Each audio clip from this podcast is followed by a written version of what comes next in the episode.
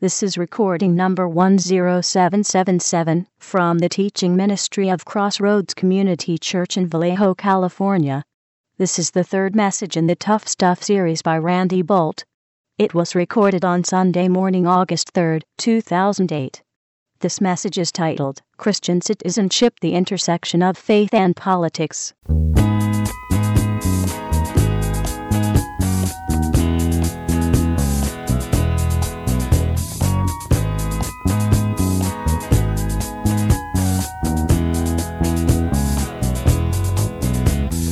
So, we're going to continue this study that we began um, two weeks ago called Tough Stuff. And we're dealing with uh, issues that are not uh, always the most fun or pleasant um, things, but, but that concern all of us and touch our lives in, in very real ways. And we need to know what God's Word has to say about this stuff. Now, I, as a, as a pastor, I um, feel like my teaching ministry needs to be broken down into kind of three areas inspiration, information, and transformation. That's not an order of priority, they're all a priority. I believe that a good Bible teacher needs to be somebody who is presenting all three of those aspects of the Bible's ministry to us in some balanced form. In case uh, that didn't make sense, what I said, inspiration would be that uh, when w- what we learn from the scripture inspires me to pursue God with a greater passion. Transformation would be that what I'm learning from God's word is sh- reshaping my life, my worldview, my concepts. Uh, it's changing me. And information would be that I'm, I'm interacting with God's Word in a, in a way that's teaching me or instructing me. And all, we need all of that. God's Word is all of that to us. And um, so, anyway, I, I, try to balance that out as we make our way together through our times of study on Sunday mornings. And uh, this particular series tends to be weighted more towards the informational side of things. We're learning what God's Word has to say about issues that affect us all. And this morning we're going to be talking about Christian citizenship. And before you tune out on me, I want to just set the stage for you.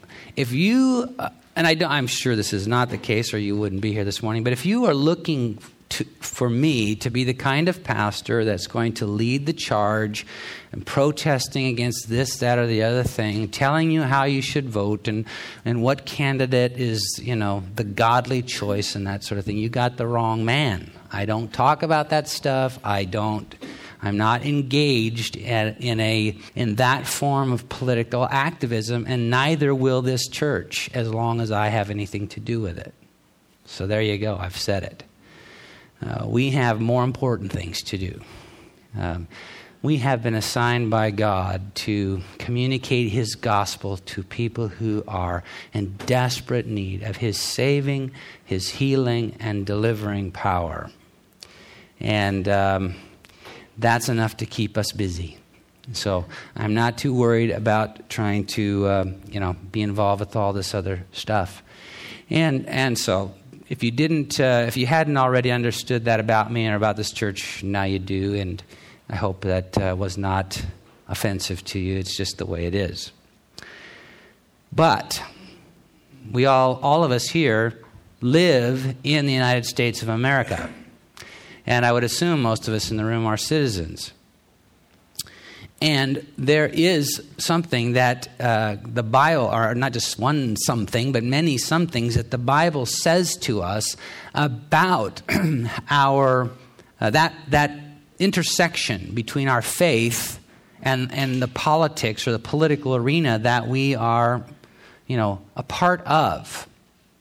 And that's what I want to explore with you today, especially in this season where we are seems like 24 7 bombarded with information about the presidential campaign.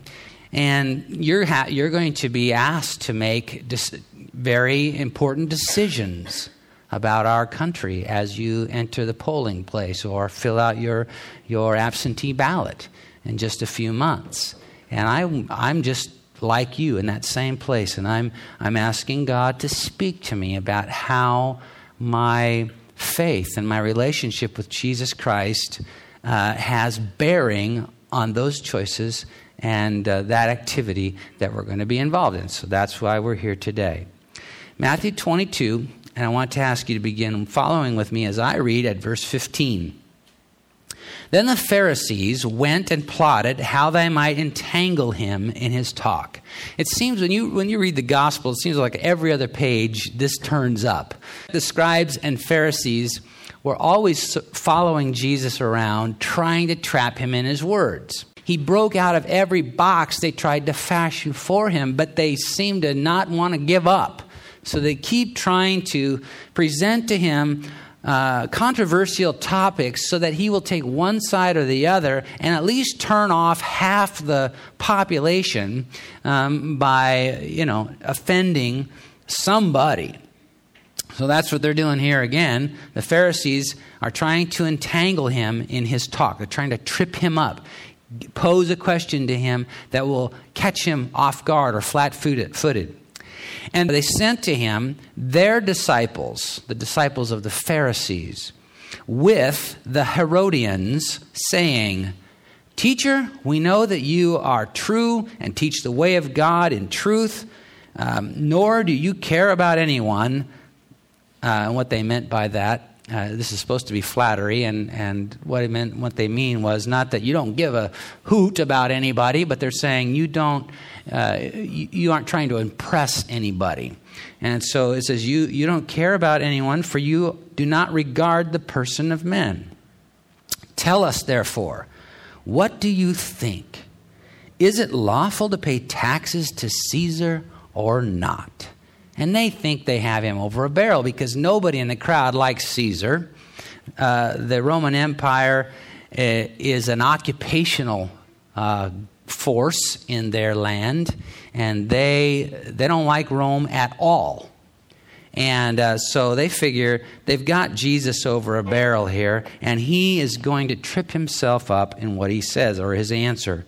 But Jesus is so masterful at handling this stuff. Verse 18 Jesus perceived their wickedness and said, Why do you test me, you hypocrites? Show me the tax money. So they brought him a denarius, that's a coin, form of, of money. And he said to them, Whose image and inscription is this? And they said to him, Caesar's. His face is on the coin. And he said to them, Well, Render or give to Caesar the things that are Caesar's, and to God the things that are God's. When they had heard these words, they, mar- they marveled and left him and went their way with their tail between their legs. But I want you to notice here that Jesus is very clear about something. Now, the Pharisees, they were a religious political party. And the Herodians, remember, these are the two groups that are asking the question.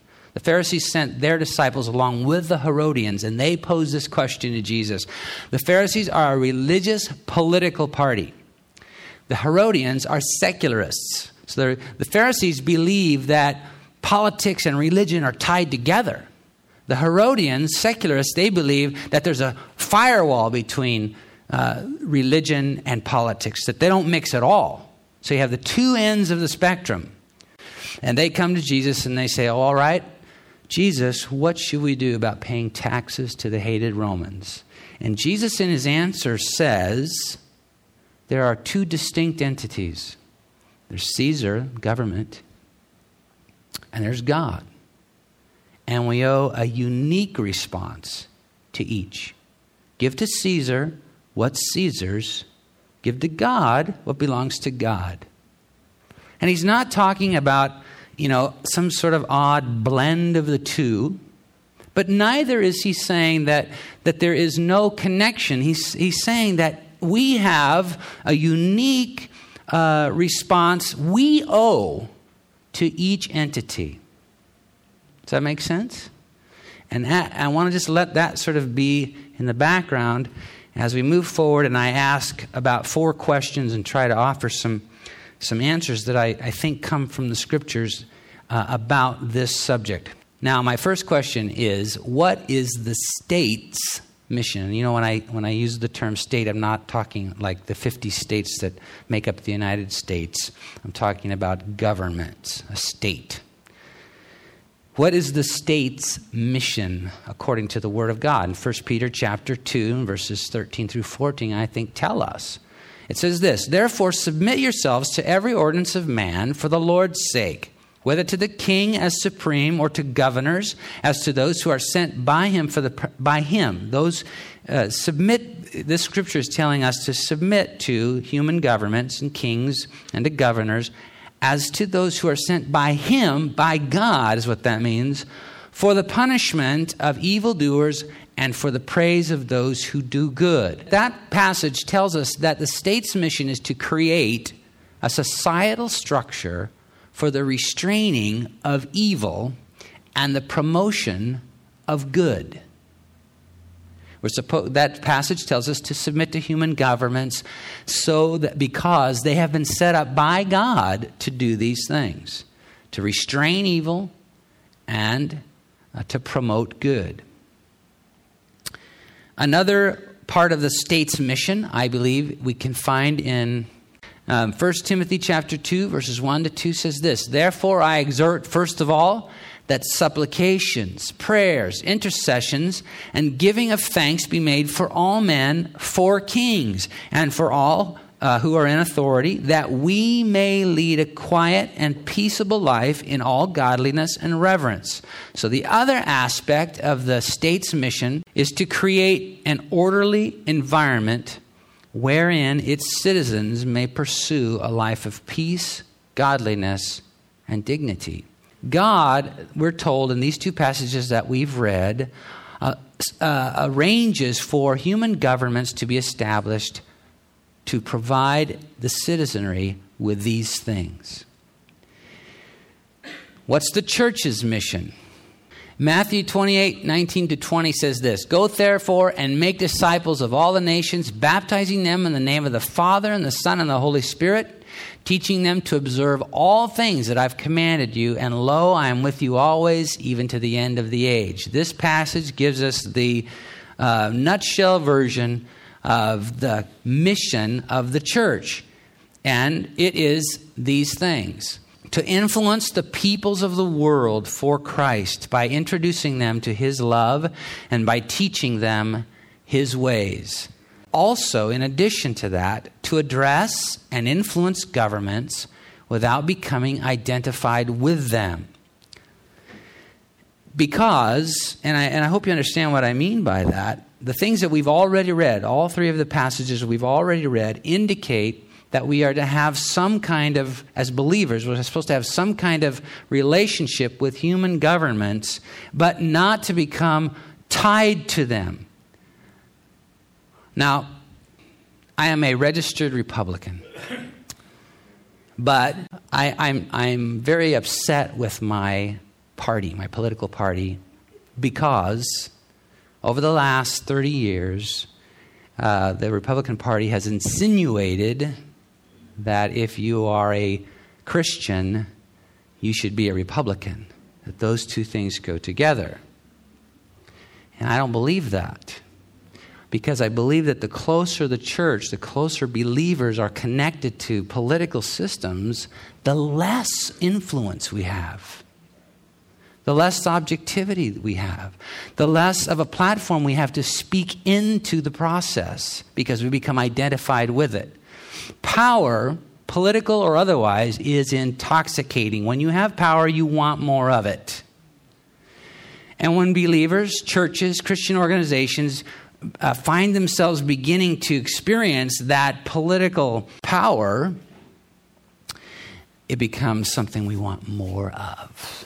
And the odd thing, though, is that we be, have less, as a result, less objectivity, less judgment, less clarity with which to communicate God's mind and heart to our, our uh, society. When the church gains political power, it also loses spiritual authority. Political change, get this, political change never produces spiritual revival. Now, see, I've, I've lived, most of you don't have this, this uh, enough perspective to know this, but I've lived long enough to see a sea change in the United States about how politics, the mix between politics and faith, has become sort of interwoven in a, I believe, an ungodly way. And the idea was that if we can, as believers, change the politics, if we can change the governmental structures, if we can uh, somehow invade those arenas with sufficient numbers and sufficient force, if we could get enough Christians in public office, that we could bring about spiritual revival. But, dear one, that never happens. Ever. Political change never, ever produces spiritual revival, but the opposite is always true also. Revival, spiritual renewal is what that means, always produces political change. And I believe it's the role of the church to be occupied with spiritual things, with spiritual renewal, with bringing the gospel of Jesus Christ to bear on the lives of people. And when people experience the change that the gospel of Jesus Christ affects in their lives and they become different people, it can't help but change the society and the government uh, that we're um, uh, uh, submitted to. So that's the mission of the church. Jesus said, remember, that, there sh- that we have a unique response to each. To Caesar, give to Caesar what's his. To God, give to God what belongs to him. So I've asked two questions what is the mission of the state? And I've asked what's the mission of the church? My next question is with my tongue firmly in, in my cheek, can a Christian be a Democrat? We are called as believers to live by the non negotiable principles of Scripture, this book. We are people of the book. But these absolutes can have a variety of applications. There's not just one way to respond to the uh, absolutes of Scripture. And it's a grave mistake to insist that all Christians have the same political views. Our faith demands that we exercise responsible citizenship through informed voting and balanced particip- participation in the political process, but not um, because there's only one way to do that. My fourth and final question is Should a Christian be politically active? And I believe the answer to that question is yes, but within these parameters. The second parameter is that our political activism must be expressed within a submission to the governmental authorities God has placed over us. In other words, we've already read that Jesus sets these, these uh, uh, forces in place or these um, authorities in place and for specific reasons. And so, if we're going to become uh, politically active, we need to do it with a submitted heart. In other words, it's not a believer's, um, it's not, I don't believe, a proper uh, activity for a believer to be, let's overthrow every, you know, uh, for, uh, every aspect of government. Let's be out there just making a mess of things. Anarchy is not uh, our role as Christians. There is a, we have to have a submitted heart towards those government agencies that God has allowed to exist for the purposes that, uh, that we've already covered. Now, the exception, though, is when those government agencies or political parties or you know um, officers are behaving in a way contrary to what this, the Bible describes as the state's mission. At that point, the people of God have an obligation to stand up to that. But as long as those basic roles or, or responsibilities that government agencies are supposed to have according to God to give us a, a, an environment where evil is put down and good is promoted, where there can be a peaceful and stable um, um, environment where the gospel can go forward and we can live our lives in a peaceful setting, um, then we are, we are obligated to be submissive to those authorities. Our, also, our political activism must be in the context of Christ's love. And that's difficult because po- politics is very adversarial. So we uh, need to resist the adversarial and combative nature of politics in whatever way we are politically active. And finally, our primary political activity must be prayer. American Christians will do almost anything but pray. American Christians will stand on a street corner with a picket sign. They will um, march around City Hall. They will get involved in political campaigns. They will do almost anything but pray. And yet, we've already seen in the passages we've talked about this morning, before we even turn to the one I'm going to have you look at with me in a moment, we've already seen God calling his people to pray, to prayer. Now, in 2 Chronicles chapter 7, verse 14, it says this If my people who are called by my name will humble themselves and pray, and seek my face, and turn from their wicked ways, then I will hear from heaven, I will forgive their sin, and heal their land. Now, this passage was given to Solomon after the temple had.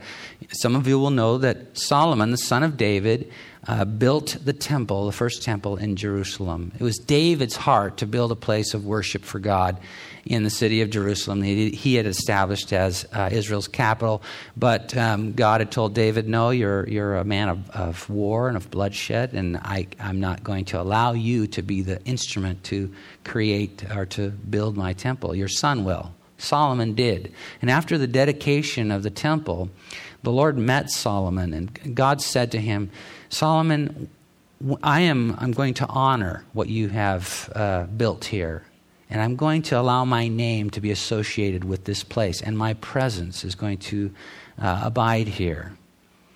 And when you find yourself as a people, uh, a nation, when you find yourself having drifted from me, and it's so interesting because the Lord knows this is going to happen.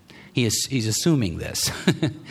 uh, he says, So when you find yourself as a nation having drifted from me and bad things start to happen as a result, you know, your crops fail and your enemies defeat you and, you know, that kind of stuff. He said, If you'll come back here, pray, seek my face, turn from your wicked ways, I will hear from heaven. I'll forgive your sins and I will heal your land. And I think this has a lot to say to how we can, as believers, be and our primary, uh, our primary political activity prayer. Please vote. Please vote intelligently. Please vote um, thoughtfully. But please vote prayerfully. Participate in the ways that we are invited to by means of the democracy that we live in. And by the way, let me just make this statement too that democracy is not the same as Christianity. some people have confused that. It's simply a form of government. I happen to like it. That's why I live here and not in, you know, some other part of the world. But it's not the same as Christianity. Now, we do, but there are freedoms that we have as a result of living in a democratic state that are wonderful, and that we get to participate in deciding who will be our leaders. So do so. I invite you to do so, but do so prayerfully. We live in a time, dear one, when things are not going so good. In fact, uh, all the news seems to be bad. Have you noticed that? I just, I mean, let's think about what God said to Solomon Solomon, when you drift from me as a people and bad things start to happen, come back to me. Come back to this place. Do these things. Pray. Seek my face. When it says seek my face, well, what does that mean? Well, you know, like I, I'm, I'm doing some premarital counseling with a couple that I'm going to be uh, officiating at their wedding in September. But they live in Oregon. That's where the wedding's going to be. So we're doing it via video conference. And um, we have sometimes it goes wonderfully. The technology works all great, and all, sometimes it doesn't. And this week I, I was uh, counseling with them, and they were having trouble with the audio on their end. And uh, so we decided, well, let's just, just do this as a conference call. So we got on the phone, and you know, we are we are all three of us were on the phone talking. But we decided, all right, well, we'll just turn the audio uh, off, and we'll we'll we'll use the phones for the audio, and we'll we'll use the cameras to see each other. And can I tell you that there's a huge difference between having a f- phone call and being able to see a person's face. It's like night and day because there are expressions, there are there's nuances of things. I can catch them in a lie.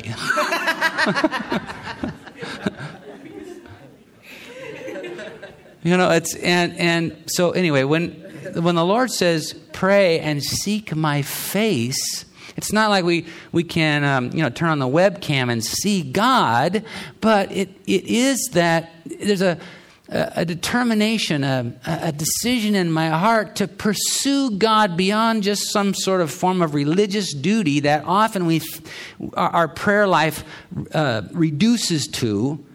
It's a desire to actually be in God's presence. To, and there is nothing wrong, dear one, with imagining the face of God. Your, just know that your imagination is any, nothing close to what God is like, but there isn't anything wrong with imagining God's presence and, and wanting to go there and be there. And that's what he says when you, he says, Come to me, pray, seek my presence, seek my face, turn from your wicked ways. And who is this addressed to? That scripture's still on the screen and it's not too hard to figure out. Who is this addressed to? God's people. It's not addressed to the scumbags in Washington, pardon my French. It's not addressed to, you know, all the people we would consider to be the source of our problems. It's addressed to the people of God. If my people, when things are going bad, when you've drifted from me, if my people will pray, seek my face, turn from their wicked ways, I will hear from heaven. I'll forgive their sin and heal their land. Let's stand together because as we approach this, uh, actually, we're not even approaching it. We've been in it for a year and a half, this very hot and heavy political season in our country. We need to have, I think, this verse ringing in our ears. Let's be people who honor God with all that we are, and while at the same time giving to Caesar what's Caesar's in the name of God.